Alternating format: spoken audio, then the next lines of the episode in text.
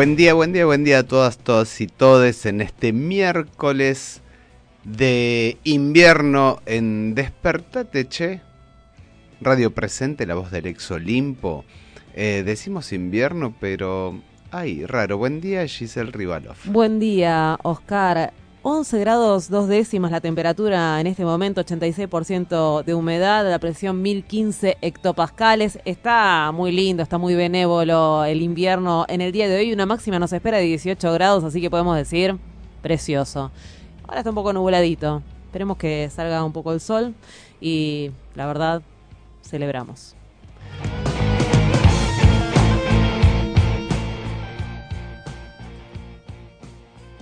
Está nuestra compañera Betania ahí, media varada en uno de los trenes. Sabemos que hay problemas en los trenes. Vamos a estar desarrollando, es uno de los temas que nos toca en el día de hoy, sobre las personas en situación de calle también vamos a estar hablando. Venimos hablando desde la semana pasada con el fin de el censo que se adelantó, un censo popular que no estaba todavía preparado. De hecho, se dieron algunos de los números, nada más, algunos de los números, pero era necesario ante esta avanzada de gobierno decir cualquier cosa y terminó ayer con un intento de armar una carpa, algo que se había anunciado y con represión también vamos a estar hablando de, esto dentro de un ratito y con vamos a hacer un viajecito a Chile de la mano de Adrián Fernando a saber qué está pasando ahí con el país vecino tras la cordillera.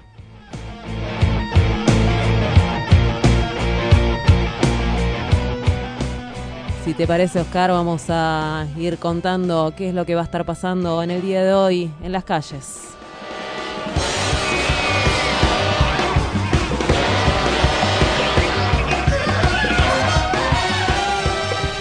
El marco de la séptima semana de acampe de los trabajadores y las trabajadoras de la agencia de noticias Telan frente a la Cámara Nacional de Apelaciones del Trabajo que está en la Valle al 1500 acá en la ciudad de Buenos Aires, desde bien temprano, desde las 7 de la mañana empezaron con un desayuno popular. Y a partir de las 10 se va a estar realizando la Mañana de la Filosofía con la presencia de María Pía López, Lucía Álvarez, Ezequiel Adamovsky, Horacio González y Raúl Cerdeiras. Esto es en la Valle 1554, Telam. Telam es donde los trabajadores, ¿no?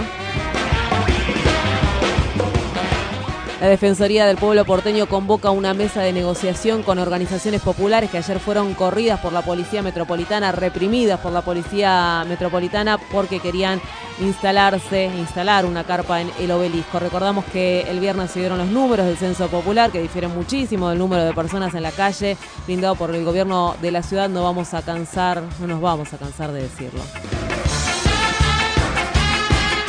Trabajadoras y trabajadores de APM que organizan a los visitadores médicos comienzan este miércoles una semana de movilizaciones para denunciar que los laboratorios, pese a obtener ganancias extraordinarias que ponen a los accionistas de los laboratorios en los primeros puestos del ranking de riqueza, pretenden dejar a cientos de familias en las calles bajo el pretexto de una crisis económica que está lejos, muy lejos de afectarlos a ellos y a ellas.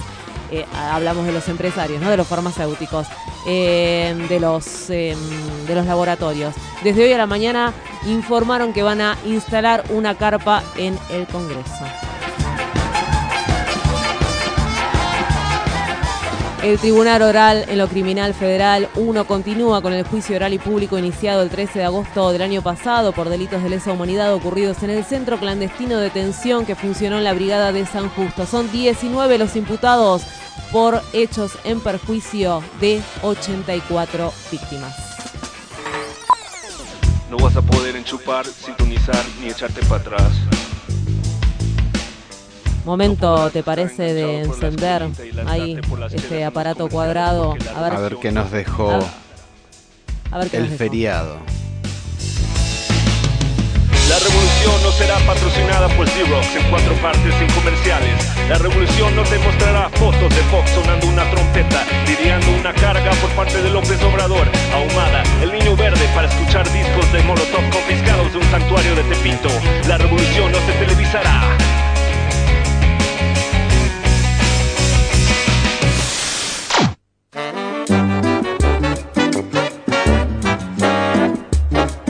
Buenos días. Feliz Día de la Independencia para todos. En el circo de la realidad, solo hay reflejos de la realidad. Se desinforma de la realidad, todo se compra en realidad. El norte es una parte fundamental de nuestra identidad. Acá nació la Argentina. Acá mismo le dijimos al mundo que éramos independientes. Acá está el fruto de nuestra enorme diversidad, de esa gran riqueza cultural de nuestros pueblos originarios. Hay un verso de la realidad que no es verso ni es la realidad, un guiñapo de la realidad. Apenas. Bueno, reiteramos esto que habíamos anticipado hace un ratito, la muerte del expresidente Fernando de la Rúa. Fíjate eh, qué, qué- qué fecha para morir, un 9 de julio, eh, Día de la Independencia. La muerte de este expresidente de la democracia, Fernando de la Rúa, tenía 81 años, cordobés, Ni abogado. monstruos heridos de dos cabezas. Ponga aquí su intimidad, hable aquí de su dolor, venda su fugacidad. La verdad mi problema es que la justicia funcione. Y yo sé, como todos los que no está funcionando. Esto es todo. Yo creo, francamente, que en este tiempo se han escrito y decidido cosas definitivamente mal, en contradicción con el derecho. Lo creo. No es nuevo, lo vengo diciendo hace. ¿Qué esperan? ¿Que me haga el distraído ahora?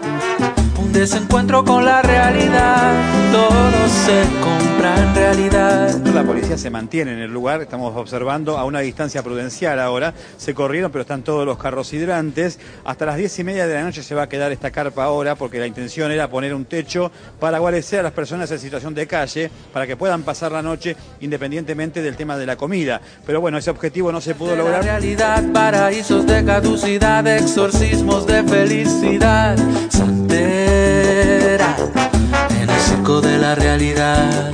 Alberto Fernández, Axel Kisilov y también Sergio Massa van a estar juntos como acto de campaña en Necochea. Es eh, el frente de todos. Esta actividad será el desembarco formal de la coalición con quienes encabezarán los tres primeros tramos de la boleta en la provincia de Buenos Aires para las PASO del próximo 11 de agosto. Solo fantasmas de la realidad, bolsas de humo en realidad. Es una encuesta que realizó eh, Inquilinos Agrupados, que representa justamente a, inquilinos en la ciudad de Buenos Aires. El 41% del sueldo promedio de una familia en la ciudad de Buenos Aires va directamente al pago del alquiler. Inversiones en publicidad, decepciones en capacidad, intenciones de complicidad. Grosera, pasen y. Gendarmería les desea feliz Día de la Independencia. Feliz Día de la Independencia. Feliz Día de la Independencia. Estamos cuidando la casa histórica de Tucumán. Desde acá, la Policía Federal Argentina les desea un feliz Día de la Independencia a todos los argentinos. Monstruos heridos de dos cabezas. Ponga aquí su intimidad, hable aquí de su dolor, venda su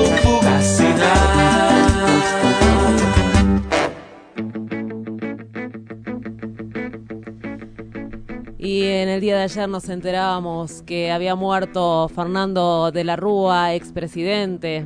Decís Fernando de la Rúa y una de las cosas que se te viene a la cabeza es un helicóptero yéndose de la Casa Rosada un 19 y 20 de diciembre de 2001. A mí se me viene, perdón, a mí se me viene eh, la, la impunidad. Una Argentina de eso, La claro, impunidad. una Argentina en el medio de una crisis política, económica, social, que sale a manifestarse a las calles diciendo que se vayan todos y un presidente que avala la represión con 38 víctimas, que en el año 2016 hubo eh, un juicio por la represión eh, en esas jornadas, varios funcionarios de gobierno fueron condenados por la justicia eh, por inoperantes, no por represores, y recordemos que Fernando de la Rúa, que fue el principal responsable, fue sobreseído.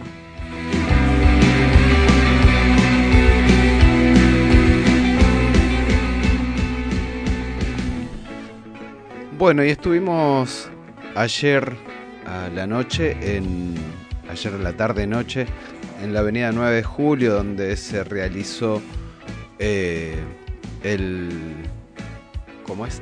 Hubo un intento en realidad de armar una carpa eh, con una olla popular en, reclamo a, la situación de muchísimos trabajadores y trabajadoras que están eh, al margen de este sistema y, acompañando también a la gente en situación de calle, así que estuvimos ahí eh, levantando testimonios acerca de lo que había sido, de lo que fue esta jornada, con un saldo de dos detenidos, eh, en una represión nuevamente, con una presencia policial muy, muy fuerte, con una represión hasta inclusive a trabajadores de prensa, trabajadores de C5N, trabajadores y trabajadoras, donde eh, realmente de forma injustificada la policía nuevamente, o sea, con el aval del gobierno, actúa, eh, pensábamos un poco ayer, eh, buscando una foto, porque formaron un, escudo policial, pero exageradísimo, sabiendo cuál iba a ser la agenda de la jornada, de, armar la carpa, de bajar los colchones, de, hacer las ollas. Eh, la policía esperó y de modo provocativo inclusive eh, estuvieron presentes. Eh, bueno, tenemos testimonios ahí de, de algunos dirigentes, así que bueno, ahora los escuchamos. Escuchamos a Horacio Ávila, director de Proyecto 7. Este, nosotros arrancamos con una jornada que iba con el armado de un dormitorio comunitario acá, el obelisco, con una, un almuerzo, una, varias ollas. Comimos un guiso muy tranquilo con los compañeros y compañeras. Siempre en todo momento fue pacífico. Después hizo unas tortas fritas con un este, café con leche y cosas. Bueno, y ya teníamos mucha, mucha presencia policial. De la mañana temprano había muchos carros, como hay ahora todavía carros de asalto. Y en un momento que decidimos bajar la carpa, ahí se desencadenó todo. Cayeron varias motos que nos rodearon. Fue muchísima la policía que pusieron, era todo rodeado por policías, todo lo, toda esta plazoleta. Teníamos motos acá arriba con balas antigoma, nos tiraron gases. Y bueno, los tres o cuatro que fuimos a buscar la carpa directamente nos reprimieron ahí en, la, camioneta misma, no nos dejaron bajar la carpa y, ahí se desencadenó eh, toda la represión. Y después, bueno, estuvieron muy densos todo el tiempo, como hostigando y, buscando la posibilidad de, una respuesta. Claramente la presencia de la posibilidad de la carpa fue lo que los de arriba le habían dicho que esperaran y cuando esto pasó, bueno, no, no, duraron ni, un- segundo y estaban... En un momento literalmente estuvimos rodeados por policías. Acá había muchas personas en situación de calle, muchas personas discapacitadas, algunos abuelos, había mujeres con chicos. La verdad que fue toda una situación como demasiado compleja para nosotros. Y bueno, se terminaron llevando detenidos a esos dos compañeros en situación de calle que recién pudimos averiguar y que están eh, en la comisaría que están y que supuestamente están en buenas condiciones. Ahora, sí, sí, la carpa, la carpa no se pudo armar. Veremos si en otro momento volvemos a insistir, porque hace falta, porque no hay lugares suficientes para que la gente duerma. Pero por lo menos hoy, bueno, la gente se va a ir con algo caliente en la panza esta noche. Además, pues, creemos que, bueno, que dentro de todas las jornadas fue positiva porque pudimos hacer mínimamente lo que queríamos, que era estar con los compañeros eh, y las compañeras.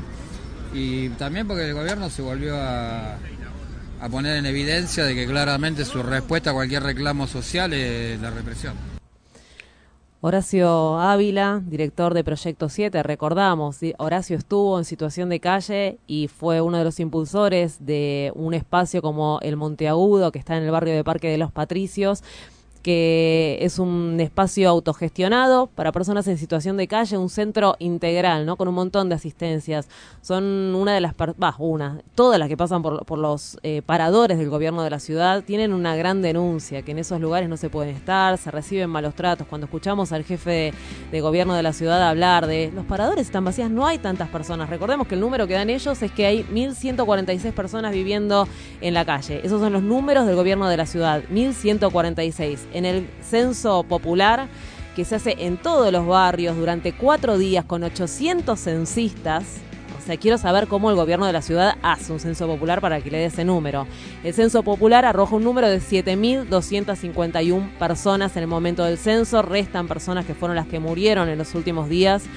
Y dentro de este número hay 871 niños algo que también me impactó es que no pudieron censar a todos los niños y niñas porque solo censaron a los que estaban con adultos. Eso también es algo alarmante. esta es la persona que estábamos escuchando recién, ¿no? Horacio, Horacio, un tipo que también vivió en la calle. Sí, y charlando con Horacio anoche respecto a esto, a la, forma en que eh, la presencia policial amedrentaba, eh, pensábamos en, la búsqueda que, tiene el gobierno de la foto con eh, la policía teniendo el control de las calles. Eh, era impresionante porque había dos cuadras aproximadamente de estas combis que usa la, policía, de estas camionetas que, transportan a, esos efectivos.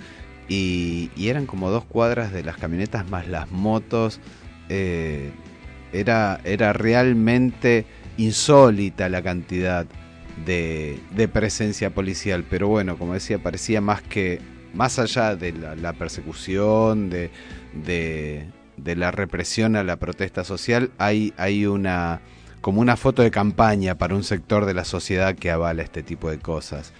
Después charlábamos también con, Juan Grabois y, y, le preguntábamos, o sea, ¿cuál, cuál era el límite eh, hasta dónde eh, llegaba el gobierno con esto. El límite siempre es la capacidad de resistencia que tiene un pueblo, ¿no? O sea, ellos van a avanzar con los ajustes, con la represión hasta donde puedan. El límite fueron hoy esa fila de compañeras que sentadas y después paradas se enfrentaron a un montón de violentos al mando de algún loco que querían reprimirlas por darle un plato de comida a la gente que más lo necesita. O sea que el límite lo ponemos nosotros, no lo ponen ellos. Ellos no tienen límites y un poco, ojalá que lo de hoy sirva para despertar algunas conciencias un poco dormidas porque el problema de nuestro país no es que hay mucha gente mala. Los malos son pocos, pero la gente buena está muy, muy callada, muy dormida. Eh, la, solidaridad, la empatía está, está muy dormida, la indignación frente a situaciones como la que vivimos hoy, donde por repartir colchones, frazadas y comida te vienen a pegar, por hacerlo en una plaza, ni siquiera estamos cortando un carril de la, calle. Eh, entonces el límite lo, lo ponemos nosotros y nosotros. Eso es lo que pienso. Bueno, y así pasó Juan Grabois eh, que es el, uno, un dirigente de los, del movimiento de trabajadores excluidos, que, bueno, nos daba un, pantallazo acerca de esto, del límite del Estado y la represión policial.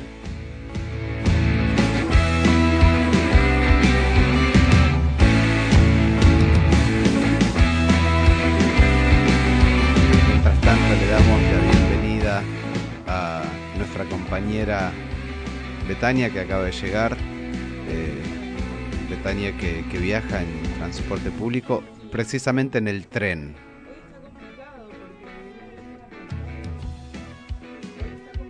que venía leyendo las noticias eh, camino acá eh, y no solo el tren Urquiza, que es el que yo tomo, mira, me dieron un ticket de, de mora para que presente en mi trabajo.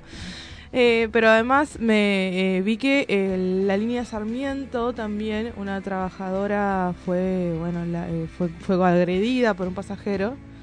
Entonces también vi que estaban todos con, los molinetes abiertos y demás. Así que ahí es un día complicado para retomar la semana. Para hablar de este tema, justamente estamos en comunicación telefónica con Rubén Maldonado, delegado de evasión de El Sarmiento. Rubén, buenos días, ¿cómo estás? Gracias por atendernos. Gracias, buenos días. Bueno, contanos qué es lo que pasó en el Sarmiento. Nos enteramos por un tuit de, eh, del Pollo Sobrero que ayer, 11.57 de la noche, contaba que iba a haber una jornada con algunas dificultades en el Sarmiento. Contanos qué pasó. Sí, eh, o sea, dificultades de lo que es el, tren en funcionamiento no, no está teniendo en este momento. Porque ayer a las más o menos 3 de la tarde, 4 de la tarde, eh, aparentemente un pasajero pasa por un sector de Molinete en la estación 11 y no sabemos qué es lo que pasó ahí, si pasó algo con una compañera o no, no lo sabemos.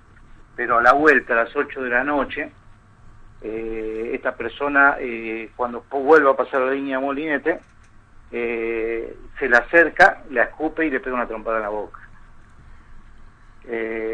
Y bueno, ahí toma una compañera que está cerquita de ella trabajando con ella, eh, reacciona y va a defenderla. Esta persona la empuja a la, a la otra compañera y ahí llega otro compañero más que la defienden y en el altercado, bueno, se golpean entre ellos y pero compañeros siempre para defender a la compañera que estaba siendo golpeada, ¿no? El compañero, ¿cómo está el trabajador del Sarmiento? Estaba detenido. Está desde ayer a 9 de la noche detenido. ¿En calidad de qué está detenido? ¿Por qué tanto tiempo? Y porque supuestamente son, eh, eh, como es, eh, eh, gre- agresiones mutuas, ¿no? De uno a otro. Y lo que dejaron detenido de ayer para declarar. Hace un rato lo llevaron a declarar a la, al juzgado 21. Es- Esas son acciones que, que suelen pasar, cómo, cómo se contienen, cómo, qué es lo que, no sé, es algo que, sí, esto, la, la pregunta es esa, si es algo que suele pasar.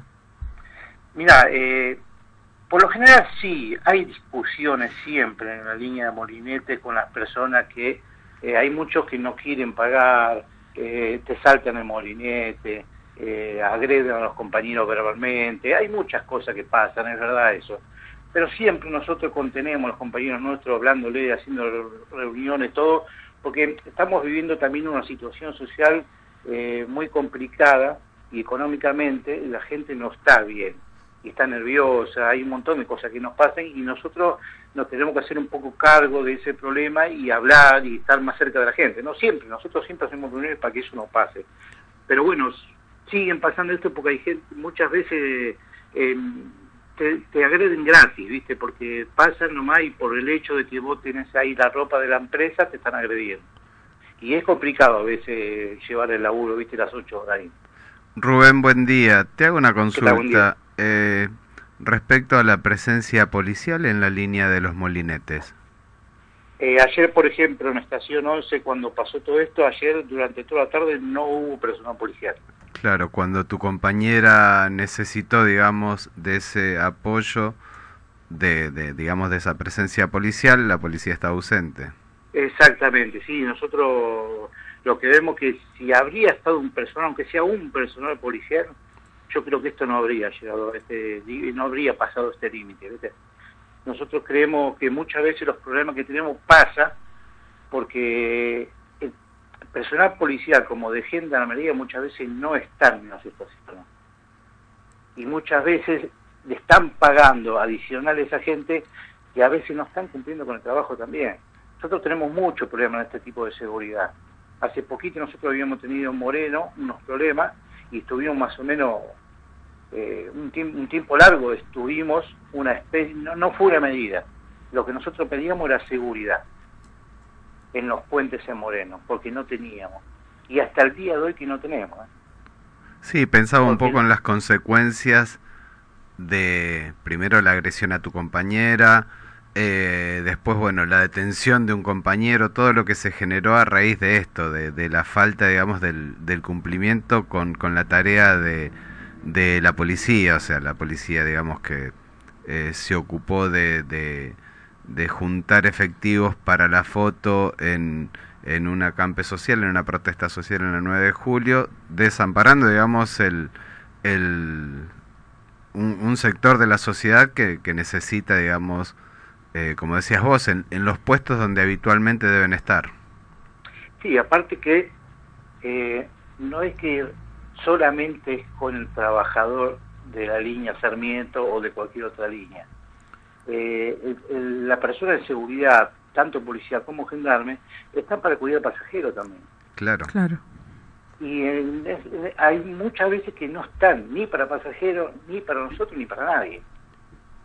Ahora, cuando hay un despliegue de la empresa, por ejemplo, hace poquito hubo un despliegue en un par de estaciones, que viene alguien de la empresa, alto cargo, lo que sea, pero traen policía, traen de todo, no sé de dónde sacan, sacan y traen, pero el otro día en Morón había como, no sé, 20 policías había. Y, nosotros, cuando uno lo necesita realmente, no está. Nosotros esta denuncia la venimos haciendo hace muchos años. Y justo este, este año habíamos, venimos de un conflicto ahora por el tema de que en, en Moreno, por ejemplo, hubo en el mes de marzo seis compañeros golpeados. No de esta magnitud. Y no con una compañera. Que yo lo veo algo muy, muy loco esto porque la verdad que de la manera que agredió ayer un hombre a una mujer, es la verdad que es vergonzoso. Claro. Es vergonzoso que no solo que la agredió con una trompada en la boca, sino que la escupió. Y yo veo es una hazaña, pero terrible lo que hicieron. Eh, estamos hablando con Rubén Maldonado, eh, delegado de evasión de la línea Sarmiento. Rubén, eh, sacándote un poco de la coyuntura, ¿cómo ves la, la situación del transporte público actualmente? En lo que respecta acá a la línea Sarmiento, mira, eh, el funcionamiento no es el adecuado. Y te vos, si viajás todos los días, te vas a dar cuenta que no es el adecuado. Tenemos muchos problemas acá, tenemos muchos problemas en los cambios, tenemos muchos problemas en la parte de señalamiento, que es muy vieja, y todo eso va llevando a un ritmo que eh, genera atrasos cotidianamente. ¿viste? Y todas esas jo- eh, cosas le repercuten mucho en el pasajero. Y el pasajero, esa es otra cosa la que, nos pasa a nosotros, es que el pasajero se agarra siempre con el, lo el primer persona que está con la ropa de la empresa. Y siempre los primeros que estamos somos o la persona que está limpiando en las estaciones o el personal que es de evasión, control de pasaje. ¿Es seguro viajar en tren, Rubén? Está un poco más seguro que antes, sí. Está un poquito más seguro que antes. Pero no es totalmente seguro, porque todavía hay un montón de arreglos que no se han hecho. Eh, lo, principal que hoy tenemos, los problemas, lo que te nombraba recién, son los cambios que nunca se cambiaron en realidad en la línea. Nunca se ha pu- puesto el freno de emergencia del ATP, que tanto dijeron que lo vamos a poner, que ya lo pusimos, que de tiempo de, de randazo que ya estaba puesto y no pusieron nunca nada. Fueron todas cosas que hicieron para la foto, para, eh, para poder hacer campañas, pero jamás, jamás se hicieron un sistema que realmente esté eh, haciendo una mejora y le esté dando una seguridad al pasajero. Para traer un poco de, de claridad a la situación, porque acá leemos el titular de la Nación que dice paro en el tren Sarmiento. Sabemos que cuando se dice paro en el tren Sarmiento es que dejan de funcionar. ¿Cuál es la Claro. situación? ¿Cuál es la medida que se está llevando adelante en el Sarmiento? No, no, por ahora lo único que estamos haciendo es eh, cierre de boleterías y nos fuimos de los puestos de evasión de control de pasaje y dejamos los portones abiertos. Eso es lo único que hicimos hasta el momento. Estamos esperando a ver qué es lo que pasa con la situación de compañero ahora en el juzgado, que está de- supuestamente declarando, eh, pero si no queda libertad se, se puede agravar. Rubén, te agradecemos por esta comunicación con Radio Presente. No, por favor, gracias a ustedes. Un abrazo. Ahora Gracias, vamos con Rubén Maldonado, delegado de evasión de la línea Sarmiento. Entonces no hay paro, como dice la Claro, Nación. Sí, sí, hay sí. una medida que están liberando los molinetes, que sabemos que muchas veces esto, si bien es una medida un poco más simpática para pasajeros y pasajeras, suele traer conflictos para los trabajadores porque están dentro de las cosas que pueden estar lejos de los márcoles de la legalidad. Pero bueno, es jugársela también, ¿no?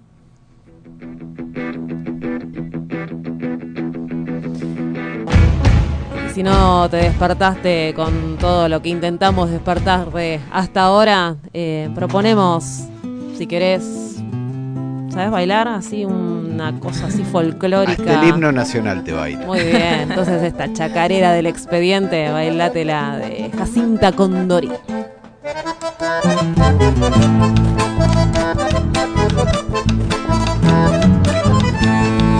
pobre que nunca tiene ni un peso para andar contento, ni bien si haya una gallina que ya me lo meten preso.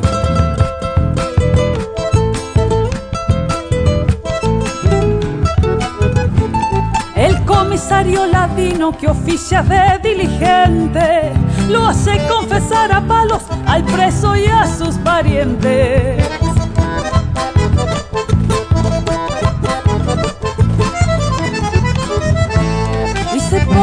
La semana engordando el expediente, mientras el preso suspira por un doctor influyente. La tía vendió la cama para pagarle al abogado.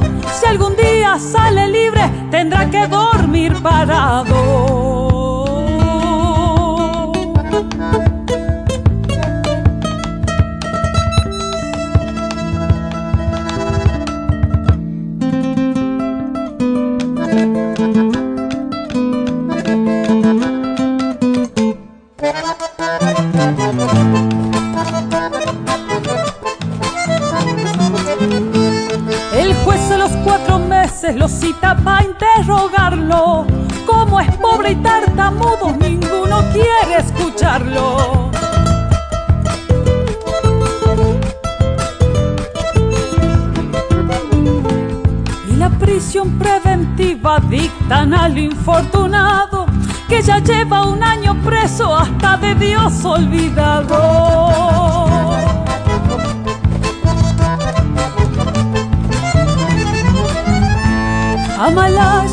Justicia, Vidita y los abogados, cuando la ley nace sorda no las compone ni el diablo. Estas son cosas del pueblo, de los que no tienen nada, esos que amasan millones tienen la casa rosada.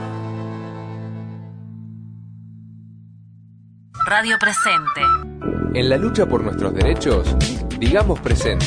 Que no te maquine. Eso no es amor, es maltrato. Si vas a hacer una denuncia como víctima o testigo de maltrato, te tienen que escuchar. Tratar con absoluto respeto y confidencialidad. Escuchar. Nadie puede poner en duda lo que contás ni justificar las acciones contra tu persona. Te tienen que escuchar. Saber te hace más libre. Conoce tus derechos y hacelos valer. Imputarme siendo un niño es la forma más fácil de evitar reconocer que como adulto fallaste en mi cuidado y que tus instituciones no cumplen con sus fines y que la sociedad que has creado no tiene futuro. No a la baja de edad de imputabilidad. No a la baja de edad de imputabilidad. Prohibido.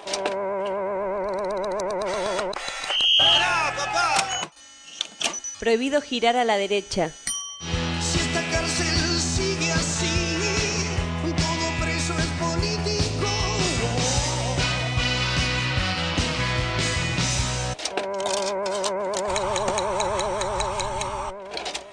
Radio Presente. Prohibido. Prohibido girar a la derecha.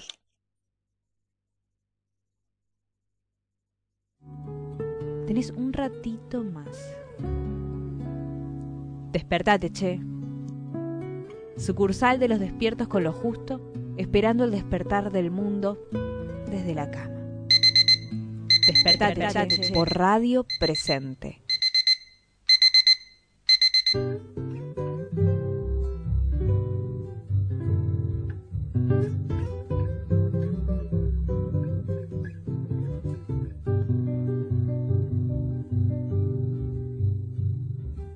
Vivan los estudiantes, jardín de nuestra alegría. Son aves que no se asustan de animal ni policía. Y no le asustan las balas ni el ladrar de la y zamba la cosa, que viva la astronomía. Me gustan los estudiantes que rugen como los vientos cuando le meten al oído sotanas y regimientos, pajarillos libertarios igual que los elementos. Caramba y zamba la cosa, que viva lo experimento. Qué lindo es escuchar a la negra Sosa. Día después del nacimiento, 9 de julio. Ayer años, así es. Sí, Sí, sí. Así que celebrando y a- cantando a los estudiantes. ¿Esta es Violeta? Ah, Cantando a los estudiantes y pensando en esto de, del folclore, venimos de una chacarera. Eh, me gusta esto de, de pensar eh, los diferentes ritmos de las diferentes regiones. Y bueno, pensamos en chacarera, pensemos en una cueca. ¿La cueca es chilena? ¿Será chilena? Usted sabe más de eso. Puede que sí. Pero bueno, pensando en la cueca, en el taqui, en, los balsecitos peruanos. eh, pero bueno, vamos a, a recorrer América Latina, pero en este caso hoy vamos a irnos a Chile, eh, de la mano de Adrián Fernández, que como cada miércoles nos acerca esta columna acerca de lo que sucede en la patria grande. Buen día, Adrián. Hola, buen día, ¿cómo les va? Me quedé pensando si la cueca era chilena. Creo, creo que es un género musical amplio y que tiene su variante chilena. No sé si. Es como la historia del pisco, ¿no? Iba a decir lo mismo, es como el pisco, ¿viste? Que no se sabe si es peruano o chileno. Claro, como si no tuviésemos problemas en América Latina, encima nos agarramos por el tema del pisco o de la lambada, bueno, todas esas cosas de, de cuáles son los orígenes. Bueno, y ahí la idea de, de hablar un poco de Chile hoy tiene que ver con que en este momento, hace ya una hora más o menos, comenzaron a, hacerse asambleas en todas las escuelas públicas de nivel medio en Chile, porque el objetivo en estas asambleas, que van a extenderse hasta pasado el mediodía, es mm, determinar si los profesores chilenos aceptan o no la propuesta del gobierno, la propuesta no solamente salarial, sino que incluye algunos puntos que ahora vamos a repasar, y como es probable que finalmente se apruebe la aceptación de la propuesta del gobierno, entonces no quería dejar pasar esta, este, este resumen, esta síntesis de lo que fueron estas cinco semanas, ¿no? Cinco semanas de, de huelga por tiempo indefinido de los docentes de las escuelas medias eh, chilenas, lo cual es un hecho de relevancia en sí mismo eh, por varias cuestiones. En general la lucha docente o la lucha del sistema educativo chileno, ya sabemos, lleva muchos años, desde la emergencia de los, el nacimiento, el crecimiento de los que se llamaban los pingüinos en aquel momento, en, la, en mediados del primer mandato de Bachelet, hasta estos días han pasado un montón de cosas, ¿no? Cuando hablamos de los pingüinos, hablamos de los jóvenes, las, las chicas, los adolescentes, que han salido a movilizaciones multitudinarias pidiendo reformas educativas una educación que históricamente en Chile siempre ha sido elitista. Y la particularidad de esta movilización es que esta vez los docentes, los profesores, que siempre acompañaron las movilizaciones de los estudiantes, esta vez se pusieron a la cabeza para tratar de mm, torcer la historia también de cómo esa élite ha ido considerando, ha ido relegando a los sectores docentes históricamente en Chile. Básicamente la, las cinco semanas, cuando esto se inició, cuando se iniciaron las protestas que fueron de manera progresiva, primero con planteo, después con huelgas por un día, por dos días, con movilizaciones, hasta que finalmente se adoptó esta idea de la huelga por tiempo indeterminado, con todo lo que eso significa, ¿no? Otro tema también en, discusión en estas horas en Chile, es decir, hasta dónde uno, un sector, por más movilizado y por más politizado que esté, puede sostener una huelga por tiempo indefinido. Bueno, la cuestión es que en su momento esto arrancó con eh, condiciones, reclamo de condiciones laborales, eh, reclamo de condiciones edilicias en las escuelas, eh, algunas mejoras salariales, suspensión de reformas educativas. Al margen, una de las locuras de estos últimos tiempos en Chile es eh, la, unas reformas en el nivel curricular de, ter, de cuarto y quinto nivel del secundario, que eliminaba, entre otras cosas, o elimina, entre otras cosas, la materia de historia, arte y educación física, las deja como optativas, lo cual fue en su momento un debate importante en Chile, ¿no? Cómo dejar historia, la, la materia historia Claro, fuera ¿cuánto de... dice? Claro, cuánto está diciendo, exactamente. Entonces fue uno de los reclamos que sumaron los, los docentes, dijeron, ¿hasta dónde vamos a ir con esta historia? ¿Cómo que la historia no se puede revisar o no se puede eh, dar como materia de, de curricular? Bueno, entre otras cuestiones, eh, yo decía recién el nivel de, las, eh, de los sistemas eh, edilicios en las escuelas, y mm, lo cierto es que en las, en la votación de la jornada de hoy está mm, pregonada inclu- inclusive desde el propio desde la propia conducción del colegio de profesores ¿no? ayer lo escuchaba al presidente del colegio de profesores que mm, diciendo que mm, Darío Vázquez eh, sí el secretario general del sindicato de profesores diciendo bueno hemos llegamos hasta este punto y, y nos vamos si hoy decidimos aprobar la propuesta del gobierno nos vamos a ir en, el- con la lucha allá arriba, digamos, en, en la cúspide de la lucha. Si seguimos avanzando, esto se va a desgastar y esto que logramos hasta ahora, que fue abrir una mesa de negociación con algunas propuestas concretas, se nos va a pasar por encima. Hay sectores más politizados, inclusive dentro del sistema del, del colegio de profesores, que no están tan de acuerdo con esta cuestión y que van por todo lo que pidieron, no por una parte de la propuesta del gobierno. ¿no? Había muchos puntos, yo mm, lo que estaba repasando recién era una docena de, de cuestiones pendientes, hubo avances importantes, de hecho veía recién un pronunciamiento de los sectores de los del colegio de profesores jubilados, ¿no? Y aquellos que estaban reclamando deudas históricas que tiene el sistema educativo de Chile con ellos, deudas monetarias, y decían, bueno, aprobemos porque ahí en esa propuesta está nuestra deuda histórica, y hace 30 años que estamos atrás de cobrar esa deuda histórica, y ahí aparece como un elemento central, entonces los jubilados están presionando a los activos para decir, bueno, aceptemos esta propuesta, porque ahí hay buena parte de lo que a nosotros nos interesa, ¿no? Y bueno, hay una mejora salarial también para algunos sectores. Había mm, una propuesta interesante también en el tema de mm, mejorar los ingresos y mejorar los roles y evitar la doble función en las profesoras y los profesores de educación diferencial. O aquellos que tienen que trabajar con chicos y con chicas con capacidades diferentes no están considerados en la currícula o en, la valoración, digamos, no solamente valoración monetaria, sino valoración profesional sobre todo en Chile. Hay un, eh, una, un retraso importante en, en el escalafón de docente. Insisto, no solamente la discusión salarial, por eso me parecía interesante ver cómo está hoy este aspecto de la educación en Chile. Hasta ahora los que venían teniendo las voces siempre eran los eh, jóvenes, eh, los adolescentes, que decían, bueno, se nos hace imposible pagar el sistema educativo en Chile. Y a mí me parece que una de las cosas que deja en luz esta, esta, esta larga huelga docente es precisamente el lugar en el que el propio sistema educativo chileno pone a los maestros, a las maestras, a los profesores y a las profesoras. ¿no?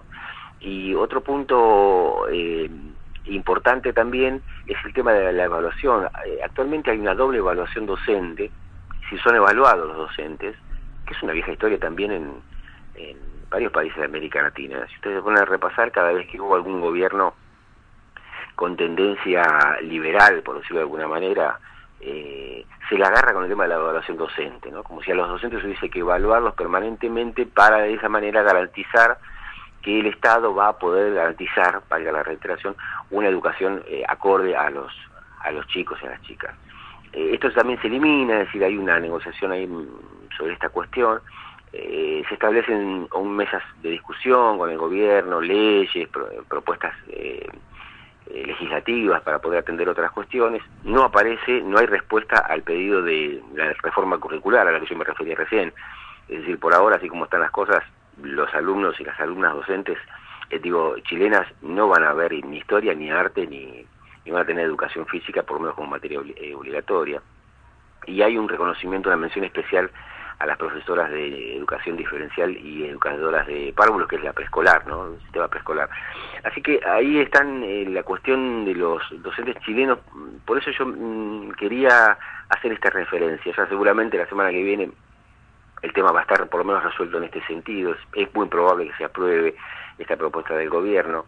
Hay un, hay otros elementos eh, objetivos como es el hecho de que el lunes de esta semana, es decir, antes de ayer, haya habido una primera reunión, no una primera, sino una reunión formal entre la ministra de Educación chilena y los docentes, cinco semanas después, y el primer quiebre de voluntad que hacen los docentes con respecto a la posición del gobierno es que el gobierno había dicho, primero dejen la movilización, vuelvan a las aulas, levanten la huelga y ahí vamos a conversar. Este discurso del gobierno de Sebastián Piñera se mantuvo durante cinco semanas. Y a las cinco semanas, cuando vieron que esto iba realmente muy a fondo, que había una decisión férrea de los docentes, entonces fue el gobierno que dijo, bueno, está bien, aunque estemos en estas condiciones, esta es nuestra propuesta. Que es más o menos esto que yo les estoy marcando ahora, ¿no? Y el último punto que a mí también me parece interesante es no perder de vista lo que significa eh, llevar adelante una huelga por cinco semanas, durante cinco semanas, del sector docente en Chile. Casi, casi como uno lo puede ver en la Argentina, porque cada proceso de, de, huelga, cada asamblea, cada movilización terminó con represión sistemática de los carabineros.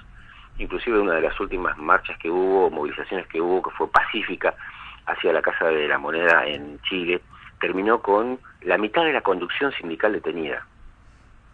El, aparato represivo chileno en ese sentido se mantiene intacto también, ¿no? Bueno, me parece que seguramente si esto se, se aprueba y las cosas se encaminan, va a ser para la lucha docente chilena un hito realmente eh, histórico en, en su proceso de lucha contra un sistema educativo claramente elitista como es el chileno, ¿no? Adrián, me parece interesante la mención que haces sobre eh, cómo esta lógica ¿no? de que los gobiernos con tendencias un poco más eh, liberales eh, se abrazan a la idea de evaluación como, como política pública para justamente a partir de ahí eh, proceder todo, todo, digamos, una sucesión de ajustes, digamos. Es un poco lo que acá eh, fue, la, fue la propuesta más grande de, de, de, gestión en relación a educación que hizo el gobierno de Macri apenas llegó, ¿no? Instalar claro. todo el sistema de evaluaciones. Eh, no solo nacionales, sino digamos como aprender, que fue todo toda una movida ahí que de, de mucha Exacto. difusión, de mucha inversión puesta en eso, sino también eh, evaluaciones internacionales con la idea de, eh, de bueno, de, eh, con esta con esta falsa idea de, de, tratar de medir los aprendizajes y a partir de ahí decir, bueno, eh, acá se recorta, acá se ajusta, esto no va para, para este lado. Claro, es decir, es la herramienta que le da a los gobiernos, esa evaluación a la que vos mencionás, que le da a los gobiernos para decir efectivamente esto que estás marcando. Sí, sí, sí, con muchísima claridad. Es, es, es la herramienta institucional. Bueno, el nivel de docentes es malo, el nivel educativo es malo, los pibes no aprenden, saquemos matemática o pongamos, sacamos historia. Eh, son esas reformulaciones que se hacen a partir de ese falso diagnóstico, porque en verdad sí, sí, sí. lo que uno puede ver es que en, en los años, en los países donde ha habido evaluación, bueno, Chile de hecho sigue estando el sistema evaluativo de docentes, no ha cambiado la historia en lo más mínimo, en el sentido, sobre todo el rol que ocupan los docentes, no es que uno piensa como en general se ven en este tipo de cosas, evaluamos para mejorar la calidad o para mejorar la institucionalidad del sistema educativo.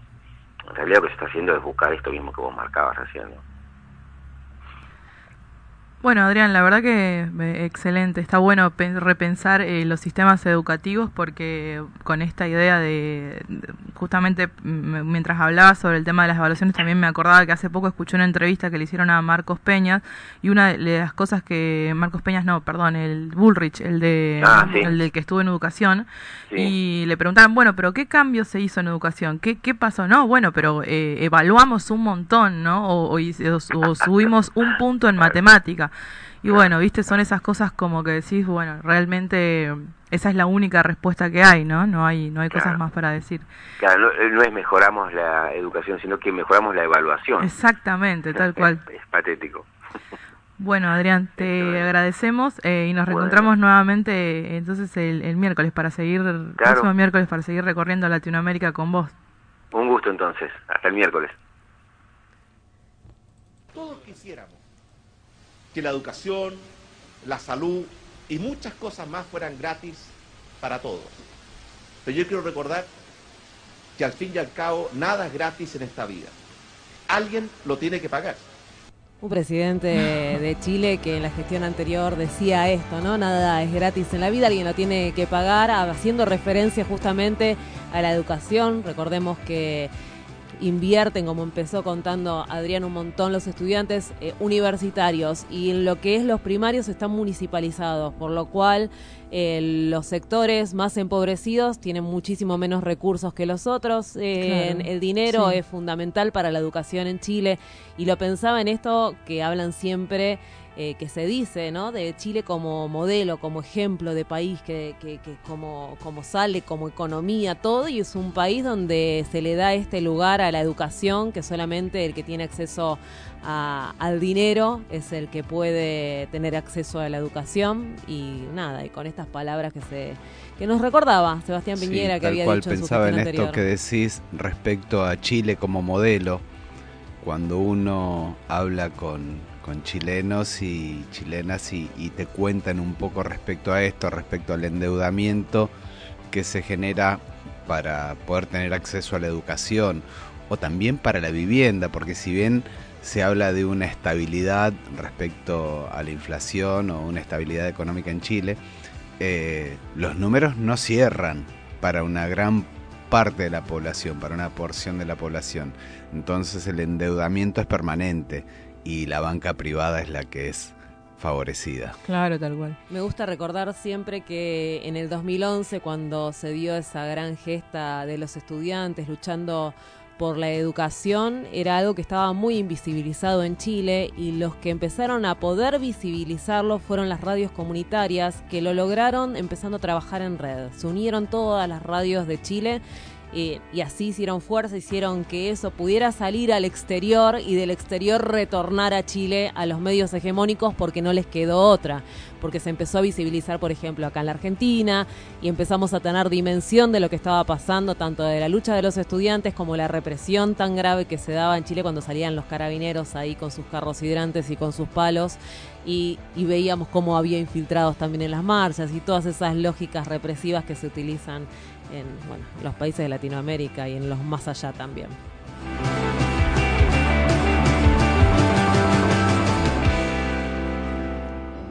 Y hoy es el cumpleaños, queda todavía programa, queda Despertate Che, pero es el cumpleaños de una de nuestras integrantes, de Rocío. Feliz cumple, Rocío. Así que si le gustará este tema, pero sé que... según yo me la imagino cantándolo, así Claro. que yo creo que sí. O le gustará más este, por ejemplo.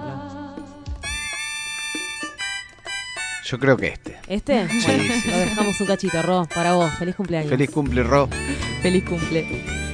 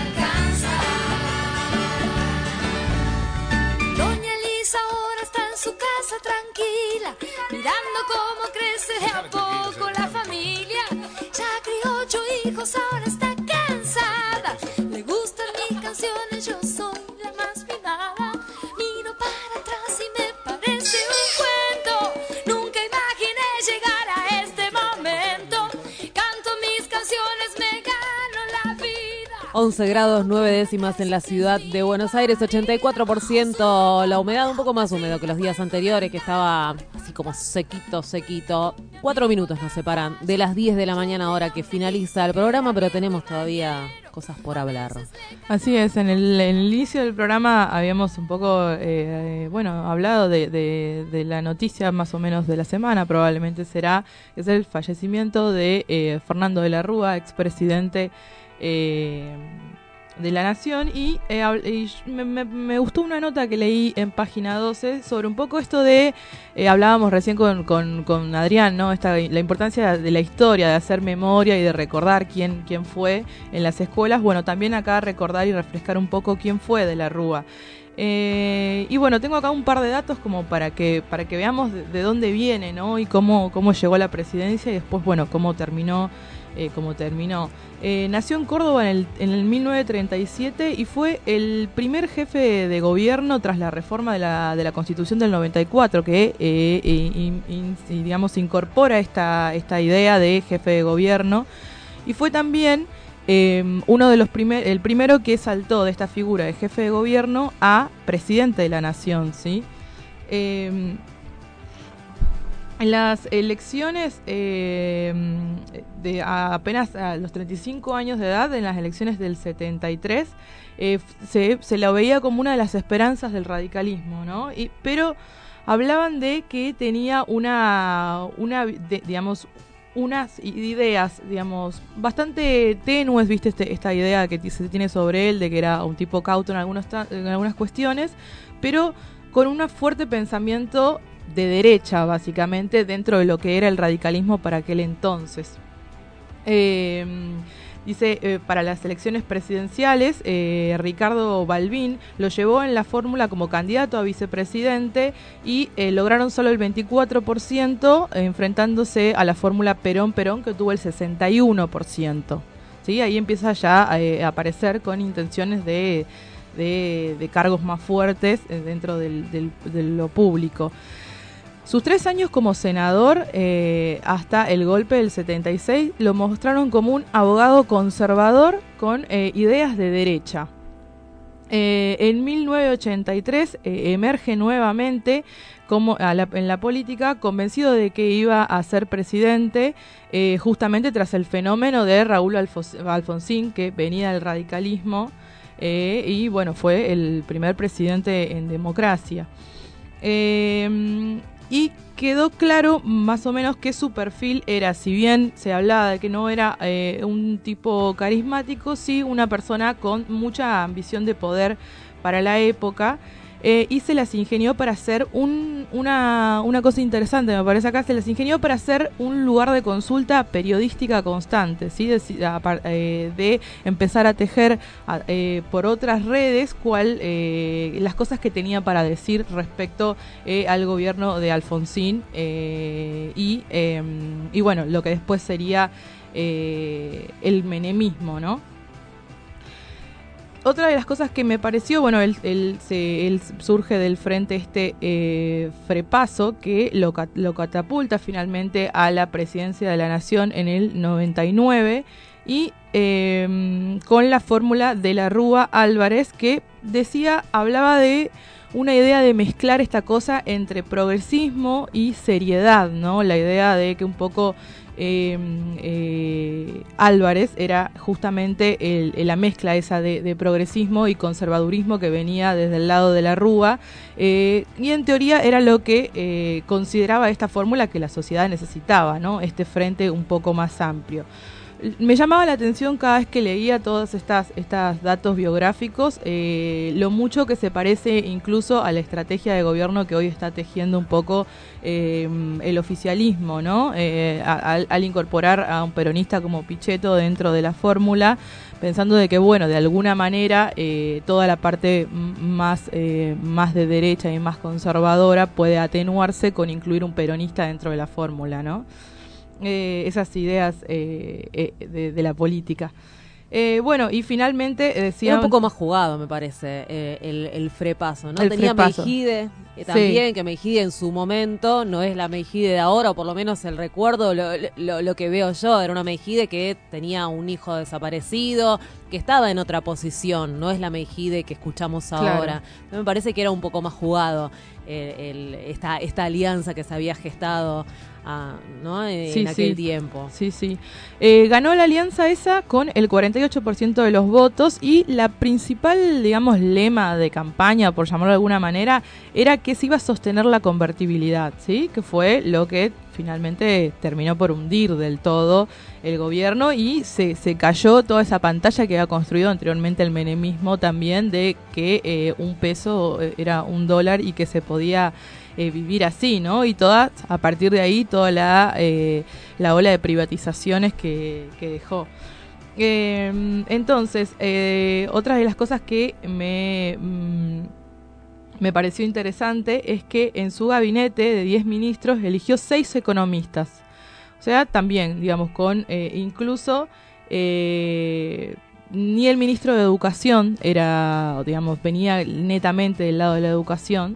Entonces, eso, eso también me, me parecía uno de los datos interesantes. Eso no suele ser raro, ¿no? Es algo que está ocurriendo actualmente también. Tal cual, ¿no? Que vienen de otros, pero vienen de, o sea, se, se vienen, no, no se busca personas vinculadas a- al, al, al área, ¿no? Que en teoría podrían Como conocer. que de Maduro tendría que caer eso. Como que decir, bueno, educación sería como Sí. genial, pero, pero no. Bueno, finalmente eh, el escándalo de las coimas que termina por eh, apartar o termina alejándose eh, Chacho Álvarez de la alianza, rompiéndose en el medio. y es como que en algún punto la antesala de lo que se venía, ¿no? O lo que al menos Chacho Álvarez veía venir, ¿no? Que era una, un, un quiebre institucional importante. Eh, entonces, bueno, eh, lo convoca a Domingo Cavallo para que sea el salvador eh, económico y eh, a partir de ahí se desata lo que conocemos como el corralitos, los cacerolazos de, de todo diciembre que se venían sucediendo, es la organización un poco de la gente en las calles y, finalmente el 20 de diciembre del 2001 que deja la Casa Rosada en helicóptero.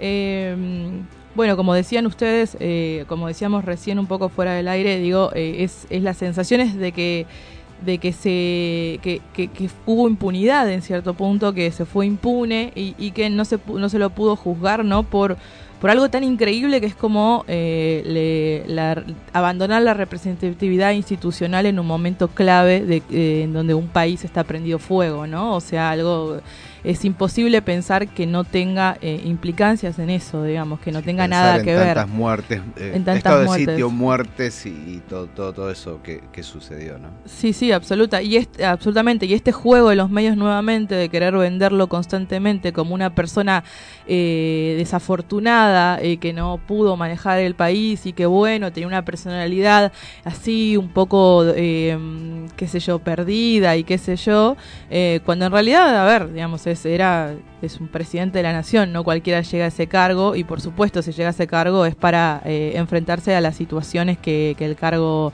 atienden. Así que en ese sentido también me parece que los medios ahí eh, eh, cumplieron un rol eh, importante en usar eufemismos para, eh, para llamar y para nombrar a esa personalidad de Fernando de la Rúa. Sí, repetimos lo que decimos, lo que dijimos al principio del programa, declaró estado de sitio y habilitó a reprimir y es la consecuencia de esta represión son 38 personas muertas. Estamos hablando de eso.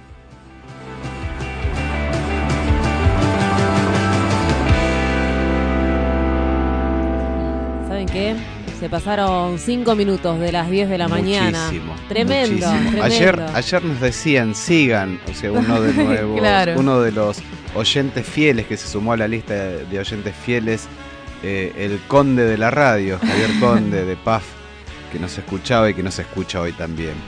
Le mandamos un abrazo. Bueno, nos despedimos. Hasta mañana, una nueva emisión de Despertate Che a las 9 de la mañana aquí por Radio Y que Presente. Rocío traiga torta. Bueno, le seguimos dedicando canciones a Rocío. Ahora, Reina del Caos de Rebeca Lane. Para vos, desde Guatemala te canta esto, Ro. Chau. Chao. Ajá.